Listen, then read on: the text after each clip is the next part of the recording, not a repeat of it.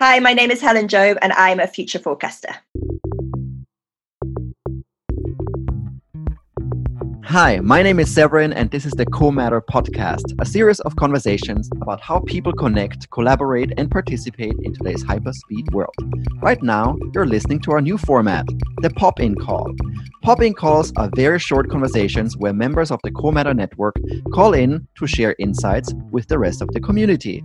Today, I'm joined by the one and only Helen Job from London. Helen, are you there? I'm here. Morning. Good morning. Helen, we start today's interview with a bunch of quick-fire questions. So you just have Okay. to answer with one word. All right, let's get started.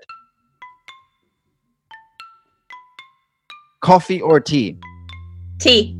Z or Beyonce? Oh, Beyonce. Nike or Adidas? Mm, Nike. Present or future? Future. Favorite book everyone should read? The Goldfinch. Sea or mountains? Sea. Crisps or biscuits? Crisps. One word to describe the world in 10 years. Uncertain. Cult or culture? Oh. Cult. Watch a movie or watch a series? Series. Pub or club? Pub. Best city to visit? Copenhagen. Best album of all times? Different class by Pulp. All right. Thank you very much. So now let's get started. Uh, we're talking today uh, because you just recently created TCO Lab, and we want to know what TCO Lab is. What is TCO Lab? Okay, uh, TCO Lab is a problem solving lab for clients. So i I have a background in trend forecasting and traditional research. And I realize that the world we live in now that doesn't really answer the problems that brands are struggling with, big brands and organizations. So I wanted to create something that was a little bit more agile and flexible. So the lab just helps you solve your problem. So depending on what your problem is, I will find the right people and the right methodologies, and we will try and answer the question. So yes, it definitely has its background in research, but the outcomes are very much strategic recommendations. Mhm. And your job is being a future forecaster. What is Yeah. a future forecaster? uh, it's the kind of job that everyone wants to know, doesn't think it's a real job, but it does exist. I do do this for a living. Um, okay, so being a future forecaster used to be about predicting the future, right? So you would say, in 24 months' time, this is going to happen, therefore you should make these products, right? That was in a very basic way. Now I think it's much more about helping the clients that I have, the brands and the organizations, to create the future that they want to be a part of. So it's very much like working with some of the biggest organizations in the world to say you can make a positive impact. Um, what world would you like to live in, and how can we get there? That's very interesting. So you basically say that it used to be that you predicted or looked into the future and then brands reacted to it. And mm-hmm. now you say brands are more asked to be active, to play an active role in creating that future that they want to become a part of. Yeah, 100%. I mean, there's been a huge shift, I'd say, probably in the last four to five years, where people trust brands more than they trust traditional organizations. So nobody trusts the press. I think I read today that uh, nobody trusts uh, the presidents or the government.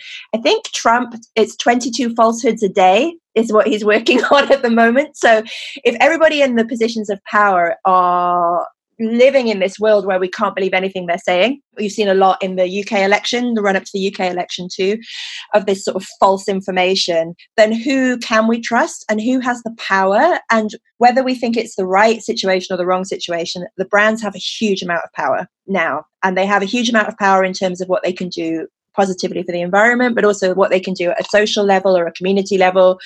And so working with them to use that for good is really where I want to be rather than saying, hey, you know what? You should make these trainers, they're really going to sell. Which brands do a good job at that already? Uh, I mean, Patagonia is just the go to because Patagonia actually describe themselves as an activist brand. Yes, they make product, but they, they do so much more around there. I mean, recently they launched Patagonia Action Works, which is a website where you can go and find volunteering opportunities in your local community. So they do a really great job of using the influence that they have for good. Um, you know, they they you know they're suing President Trump over his you know he's destroying a lot of the public lands in the us so uh, they're a really great example. I'm trying to think of something uh, someone who's less known for their activism. I think actually like weirdly nike do a really great job. They're, they're a questionable brand and in some ways. But in terms of what they do around community, some of the work they've done, you know, with really uh, communities that are struggling in places like Chicago to launch like basketball academies, um, the way that they employ people from the local community for some of their stores in places like Flatbush in in the US, I think that they recognize that they have great influence and they do when they can try and um, use it for a good purpose mm-hmm.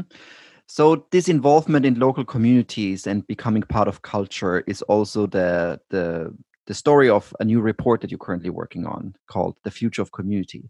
Can you yes. give us a glimpse of what this report is going to be about? Yeah, very much so. And it's called The Future of Community Facilitation, Not Appropriation. Um, I love a I love a good alliteration, but also um, because I think where a lot of brands go wrong is they go into a community and they just go in as a big confident brand and they just put a, their stamp on something and then they leave, and that's that's not how community works, and that's also not how I think brands should be engaging with communities. So what the report is about is kind of talking to brands to say okay you want to be part of culture. You want to be a culture first brand. That's one of the the main uh, briefs that people come to me with is how do we become a culture first brand? Well to be a culture first brand you need to understand the culture that your brand exists within.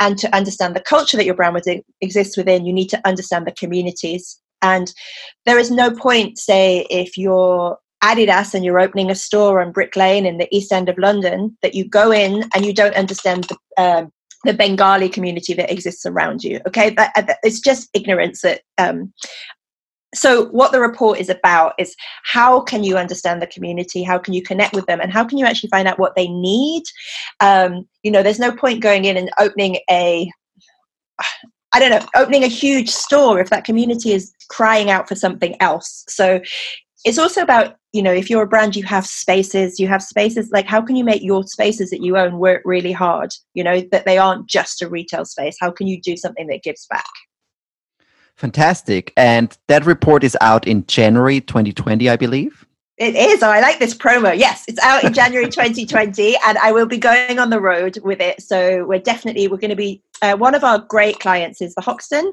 so we will be in partnership with the Hoxton again, who do brilliant work in the community. I mean, they the everything they do as a brand is about understanding the neighborhood that they're in. So we will be working with them in London, uh, the US, probably Amsterdam, and then hoping to come to either Berlin or Copenhagen in February as well.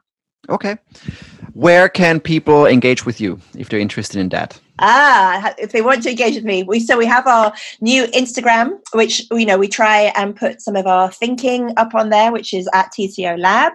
We also do a new monthly newsletter. So actually, the one we did this month was about the season of giving back, about Christmas being one of the most wasteful seasons there is. So, and then our Jan December newsletter will actually be about community. So you can sign up for that, or you can just contact me at TCO.